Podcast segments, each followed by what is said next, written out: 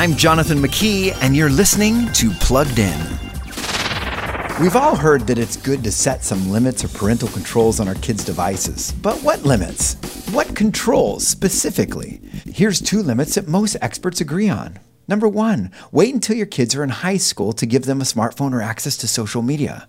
All the cool social media apps they want TikTok, Instagram, Discord, Snapchat they all require them to be 13 anyway, so wait.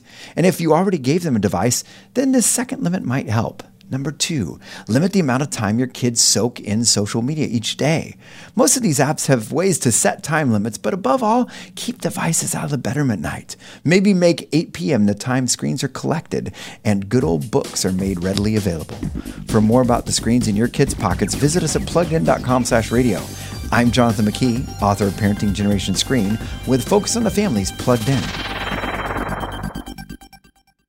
Hey parents, Parent here. Not to sound old, but if I had a dollar for every time someone told me how to parent, well, let's just say I wouldn't need to read this ad to you today. I'd be sitting on the beach somewhere with my feet up. Truth is, I don't trust everyone to tell me stuff. And I don't have time for that 500 page book either. But I do have time for Focus on the Family's weekly age and stage emails that have tips for intentionally raising my son at his age right now. It's super easy. Go to mykidsage.com, put in your kid's age, and get parenting advice you can trust.